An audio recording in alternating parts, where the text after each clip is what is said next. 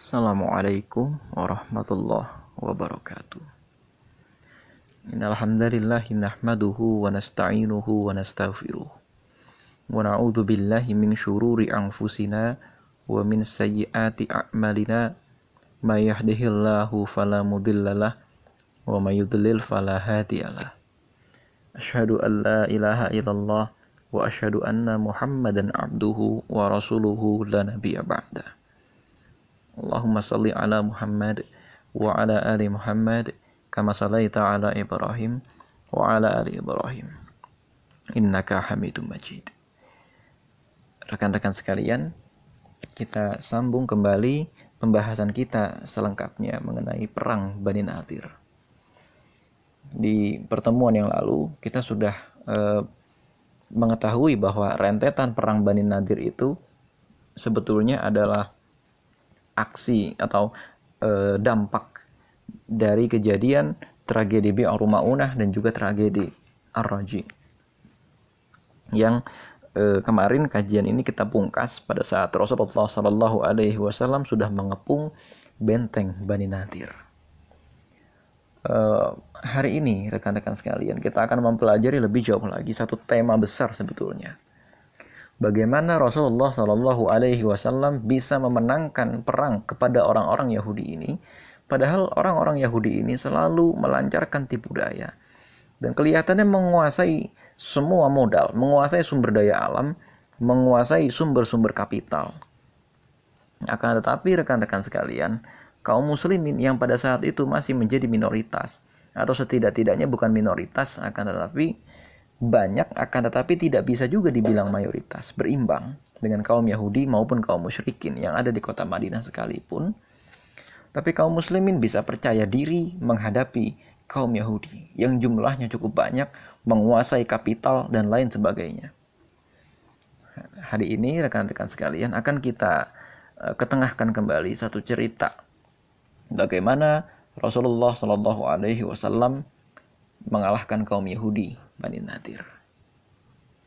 Nah, rekan-rekan sekalian, cerita kemarin itu kita akhiri ketika kaum Yahudi Bani Nadir itu sudah pergi dari kota Madinah dan mereka hanya meninggalkan eh, sawah ladang mereka, juga meninggalkan rumah-rumah mereka dan benteng-benteng mereka dalam keadaan kosong. Maka akhirnya rekan-rekan sekalian uh, turunlah firman Allah Subhanahu wa taala surat Al-Hasyr secara utuh pada saat itu. Segera setelah perang ini selesai.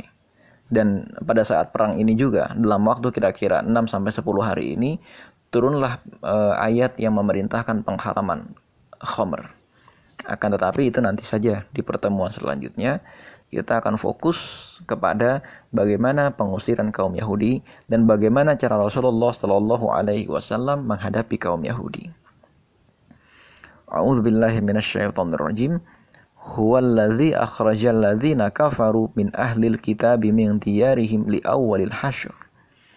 Ma dhanantum an ay yakhruju wa dhannu annahum mani'atuhum husunuhum minallahi fa'atahumullahu min haitsu lam yahtasibu. Nah, rekan-rekan sekalian, uh, sampai di sini gitu ya. Allah Subhanahu wa taala E, mengatakan bahwa dialah yang mengeluarkan orang-orang kafir di antara ahli kitab dari kampung-kampung mereka pada saat pengusiran kali yang pertama. Kamu tidak menyangka bahwa mereka akan keluar dan mereka pun yakin bahwa benteng mereka akan mempertahankan mereka dari siksaan Allah. Maka Allah mendatangkan mereka hukuman dari arah yang tidak mereka sangka-sangka. Ya,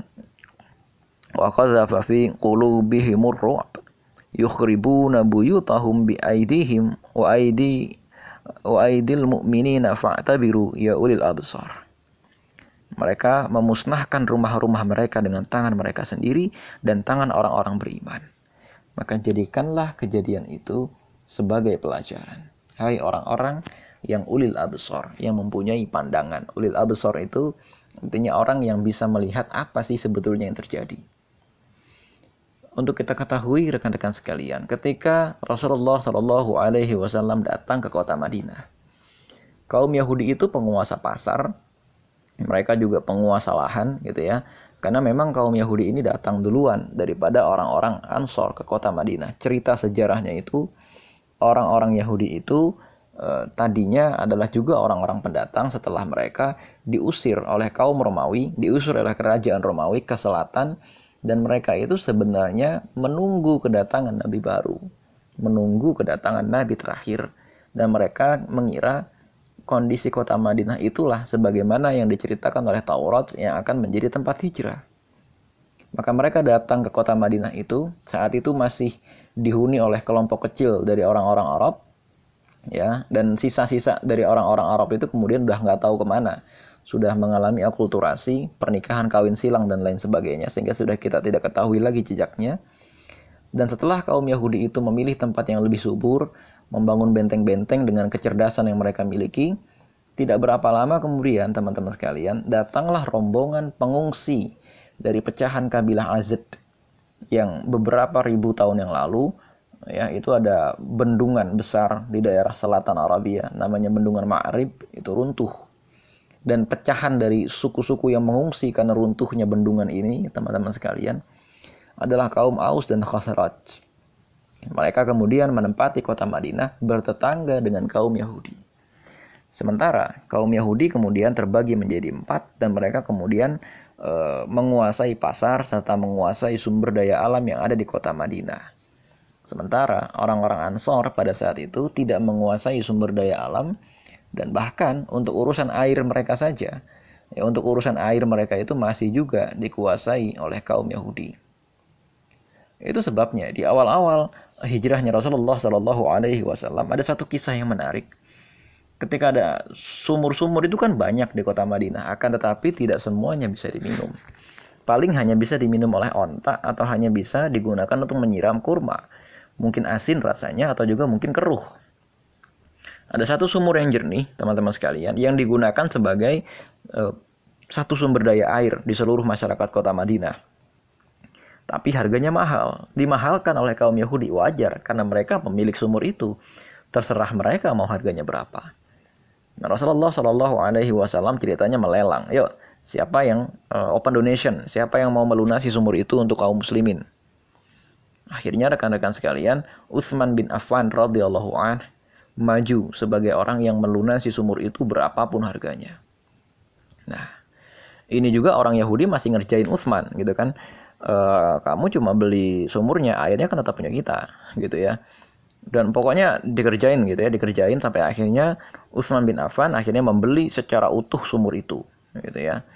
Utsman bin Affan membeli secara utuh sumur itu kemudian teman-teman sekalian ini menjadi bukti bahwa saat itu orang-orang Yahudi memang menguasai sumber daya alam termasuk juga tanah mereka memang lebih subur kan gitu. Nanti juga di peristiwa perang-perang yang lain, memang e, secara administratif, ya secara ekonomi, sebagian besar sumber makanan dari kota Madinah itu memang dipasok dan disuplai oleh kaum Yahudi. Dan pasar-pasar yang ada di kota Madinah itu juga memang adalah pasar-pasar Yahudi. Nah, kemudian ketika Rasulullah Shallallahu Alaihi Wasallam ini datang ke kota Madinah, hal pertama yang dibangun oleh Rasulullah Shallallahu Alaihi Wasallam selain masjid adalah pasar. Mengenai pembangunan pasar Rasulullah Shallallahu Alaihi Wasallam ini kemudian uh, ada hadis-hadis yang banyak sekali, terutama hadis mengenai larangan riba dan juga hadis mengenai larangan uh, untuk kaum muslimin mengatur harga yang tidak manusiawi. Nah, kalau kita ingat-ingat dulu kejadian perang Bani uh, Qainuqa. Ketika kira-kira setahun sebelum kejadian perang Bani Nadir, ini kejadian kaum atau kejadian orang-orang muslimah ya kejadian seorang muslimah yang jilbabnya dibuka atau jilbabnya dijahili oleh seorang Yahudi ini terjadi di pasar Bani Quraidah uh, terjadi di pasar Bani Qainuqa maksudnya. Ini berarti di kota Madinah memang ada satu kabilah memang punya pasar khusus nah Rasulullah Shallallahu Alaihi Wasallam juga membangun pasar khusus akhirnya nah dari sini tergambar kenapa orang-orang muslim pada saat itu tiga tahun saja setelah hijrah itu bisa percaya diri berhadap-hadapan dengan kekuatan Yahudi Bani Nadir. Kenapa? Karena memang secara ekonomi mereka sudah tidak punya keterikatan. Secara ekonomi kaum muslimin mandiri. Kan bisa aja sebenarnya orang-orang Yahudi Bani Nadir mengancam mereka tidak akan memberikan subsidi lagi atau mereka akan menutup mata air mereka. Tetapi tidak dilakukan karena apa? Karena memang ternyata Rasulullah Shallallahu Alaihi Wasallam bersama dengan para sahabatnya berusaha keras untuk mengambil alih kapitalisasi sumber daya alam dan mengambil alih kapitalisasi ekonomi yang ada di kota Madinah selama tiga tahun pertama dari hijrahnya Rasulullah ini mengandung pembelajaran buat kita. Kalau zaman sekarang memang ya sebagian di antara kita menggunakan metode boykot, menggunakan metode kampanye dan lain sebagainya. Tapi eh, tanpa mengurangi nilai dari usaha itu, rekan-rekan sekalian, Rasulullah Shallallahu Alaihi Wasallam melakukan sesuatu yang lebih canggih. Apa itu? Memang melakukan kapitalisasi ekonomi dan ini membutuhkan solidaritas dari kalangan pengusaha Islam kalau kita perhatikan ya rekan-rekan sekalian, Indonesia saja merdeka dengan cara ini. Bagaimana caranya? Kira-kira 100 tahun yang lalu, tahun 1911-an, para ulama itu di Indonesia bangkit dengan mengumpulkan para pemodal muslim. Kalau masih kita ingat-ingat ya rekan-rekan sekalian, Kiai Haji Wahab Hasbullah itu mengumpulkan para pengusaha-pengusaha muslim di daerah Jawa Timur dan menyatukan mereka dalam satu ikatan namanya Nahdlatul Tujar. Ya, Nahdlatul Tujar itu kan artinya apa? Tujar itu kan artinya pedagang. Ya, makanya uh, orang kaya di zaman sekarang dipanggil sebagai tajir. Memang tajir itu artinya pedagang. Ya, tajir itu artinya memang orang pedagang yang di Indonesia image-nya pedagang itu kaya. Itu dimulai dari Kiai Haji Wahab Hasbullah dan saat itu rata-rata para ulama memang kaya Artinya e, tidak sembarangan kaya di sini. Artinya kekayaan atau tindakan niaga mereka itu disertai dengan kesadaran ukhuwah. Disertai dengan kesadaran ghirah sebagai kaum muslimin. Mereka juga punya ilmu sebagai kaum muslimin. Maka ketika para ulama yang kaya ini ketika para ulama yang menguasai kapital-kapital ini atau menguasai sumber daya alam ini berdagang mereka punya modal mereka satukan modal mereka mereka bisa dengan PD melawan Belanda Nah, begitu juga kemudian kita lihat yang ada di e, Jawa Tengah pada saat itu. Berdirinya Sarekat Dagang Islam yang dipelopori oleh e, Haji Saman Hudi dan juga Haji Umar Said Cokro Aminoto.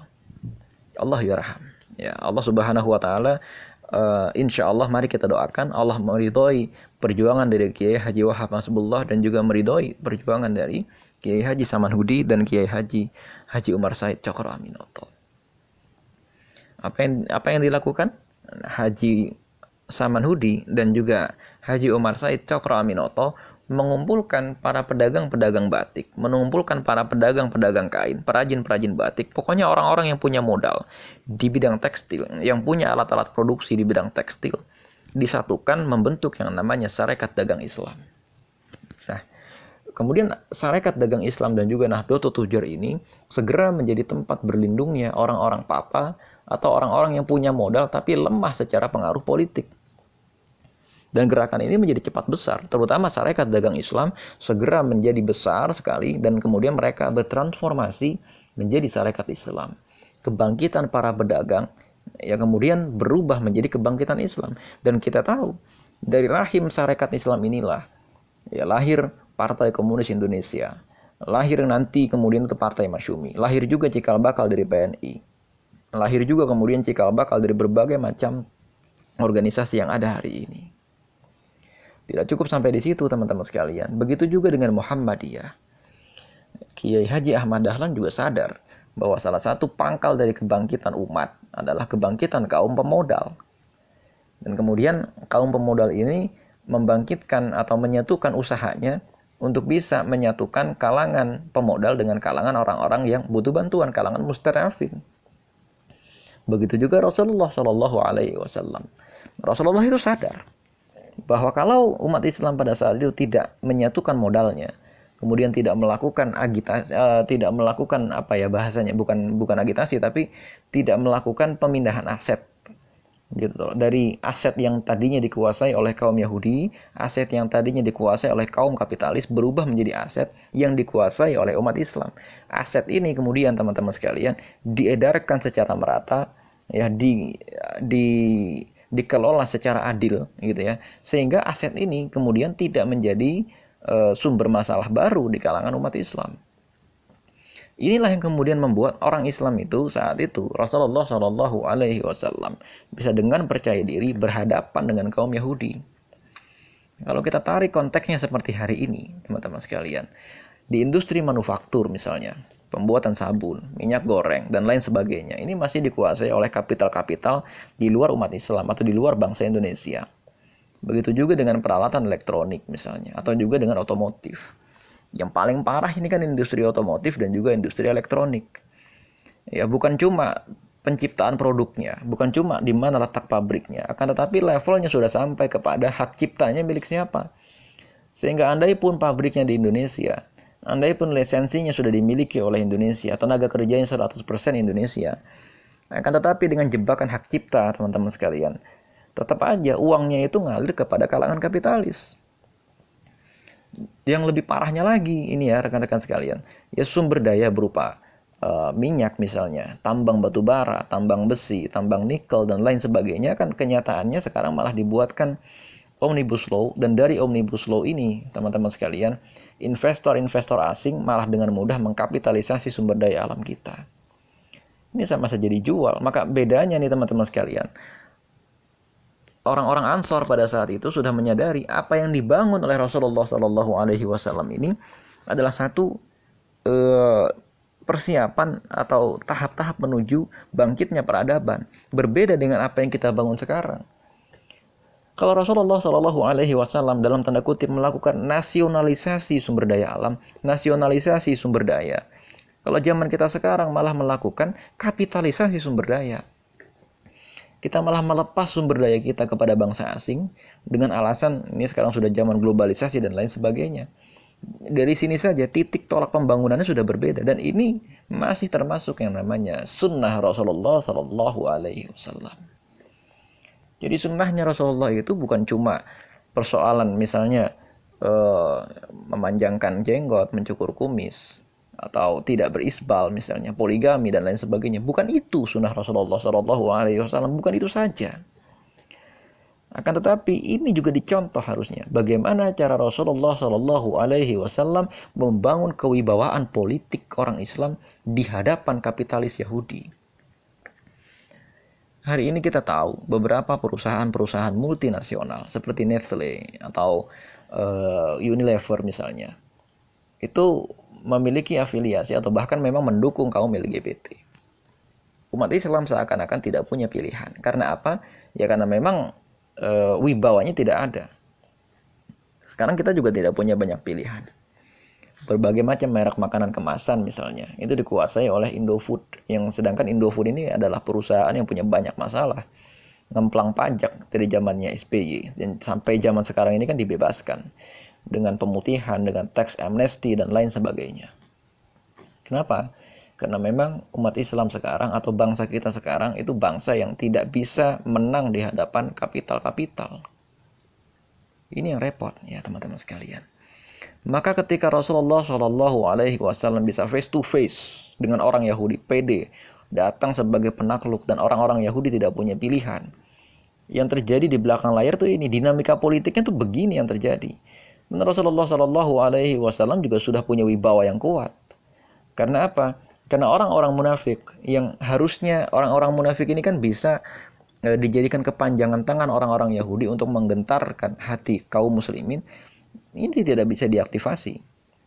Kenapa? Karena orang-orang munafik itu sendiri memang kalangan hipokrit. Orang-orang munafik itu akan mengikuti mana yang menang. Jadi teman-teman sekalian ini juga mengandung pesan gitu loh. Ya pesannya apa? memang setiap kali kita berjuang secara politik selalu akan ada kutu loncat. Dan kita jangan pernah bergantung kepada kutu loncat itu. Bergantunglah kepada usaha kekuatan tangan sendiri. Istilahnya sejak awal Rasulullah Shallallahu Alaihi Wasallam juga tidak pernah bagi-bagi kue. Ketika kejadian perang Badar misalnya, atau kejadian beberapa kali pengiriman pasukan-pasukan perang, Rasulullah Shallallahu Alaihi Wasallam tidak mengajak kaum Yahudi sanggup Rasulullah Shallallahu Alaihi Wasallam. Begitu juga dalam kejadian perang Uhud, Rasulullah tidak meminta bantuan kaum Yahudi. Sehingga apa yang terjadi? Bagi-bagi kuenya itu ya tidak menyebabkan Rasulullah Shallallahu Alaihi Wasallam melemah secara politik. Tidak ada sumber daya yang kemudian bisa dikapitalisasi oleh kaum Yahudi lagi sehingga kedudukan Rasulullah Shallallahu Alaihi Wasallam menjadi lemah. Padahal kalau kita pikir-pikir dari populasi umat Islam pada saat itu yang ya barangkali jumlahnya tidak sampai 3000 orang, kehilangan kira-kira 150 orang sahabat terbaik dalam rentetan peristiwa perang Uhud, ya kemudian rentetan peristiwa Bi'ru Ma'unah, itu bukan peristiwa biasa. Ini kehilangan sekitar 10% uh, populasi. Mungkin 5% ya, 5% populasi dan ini tidak sederhana. Betapa banyak janda-janda yang pada saat itu perlu dinafkahi tiba-tiba. Betapa banyak anak yatim yang tiba-tiba jadi ada. Dan ini rekan-rekan sekalian memerlukan tindakan yang cepat. Dan orang-orang muslim pada saat itu juga menunjukkan kepatuhan yang luar biasa. Ketika sudah tiga kali beruntun Rasulullah Shallallahu Alaihi Wasallam dalam tanda kutip mengalami musibah, mereka tidak kehilangan kepercayaan. Jadi ini juga mengandung pesan buat kita bahwa memang belum tentu seadil apa pun pemimpin kita, belum tentu Allah Subhanahu wa taala akan menghindarkan kita dari musibah. Karena bisa jadi teman-teman sekalian, musibah-musibah itu ujian. Musibah itu bukan azab, artinya kita jangan simplifikasi juga. Seakan-akan yang memimpin kita itu sudah seorang ulama, maka kita akan dihindarkan dari musibah. Nanti begitu datang musibah kita jadi bingung sendiri ini yang memimpin sudah Rasulullah, tapi di perang Uhud masih kalah 70 orang sahabat meninggal. Kemudian kaum muslimin masih kena siasat musuh, 10 orang meninggal dalam tragedi Ar-Raji, dalam misi pengiriman dakwah. Dan kemudian ada lagi 70 orang meninggal pada saat peristiwa tragedi Bi'ru Maunah. Dan semuanya masih di bawah pimpinan Rasulullah Shallallahu alaihi wasallam. Dan ternyata kaum muslimin di sini rekan-rekan sekalian tidak kehilangan kepercayaan kepada Rasulullah Shallallahu Alaihi Wasallam karena mereka sadar ada sunatullah, ada hukum alam atau ada hukum Allah yang yang ditanamkan oleh Allah Subhanahu wa taala kepada sebuah peradaban ketika peradaban itu mau bangkit. Mau tidak mau peradaban itu akan bersentuhan dengan yang namanya sunatullah ini. Nah, kira-kira rekan-rekan sekalian inilah pelajaran lanjutan dari kisah kejadian perang Bani Nadir ini yang bisa kita tangkap hari ini.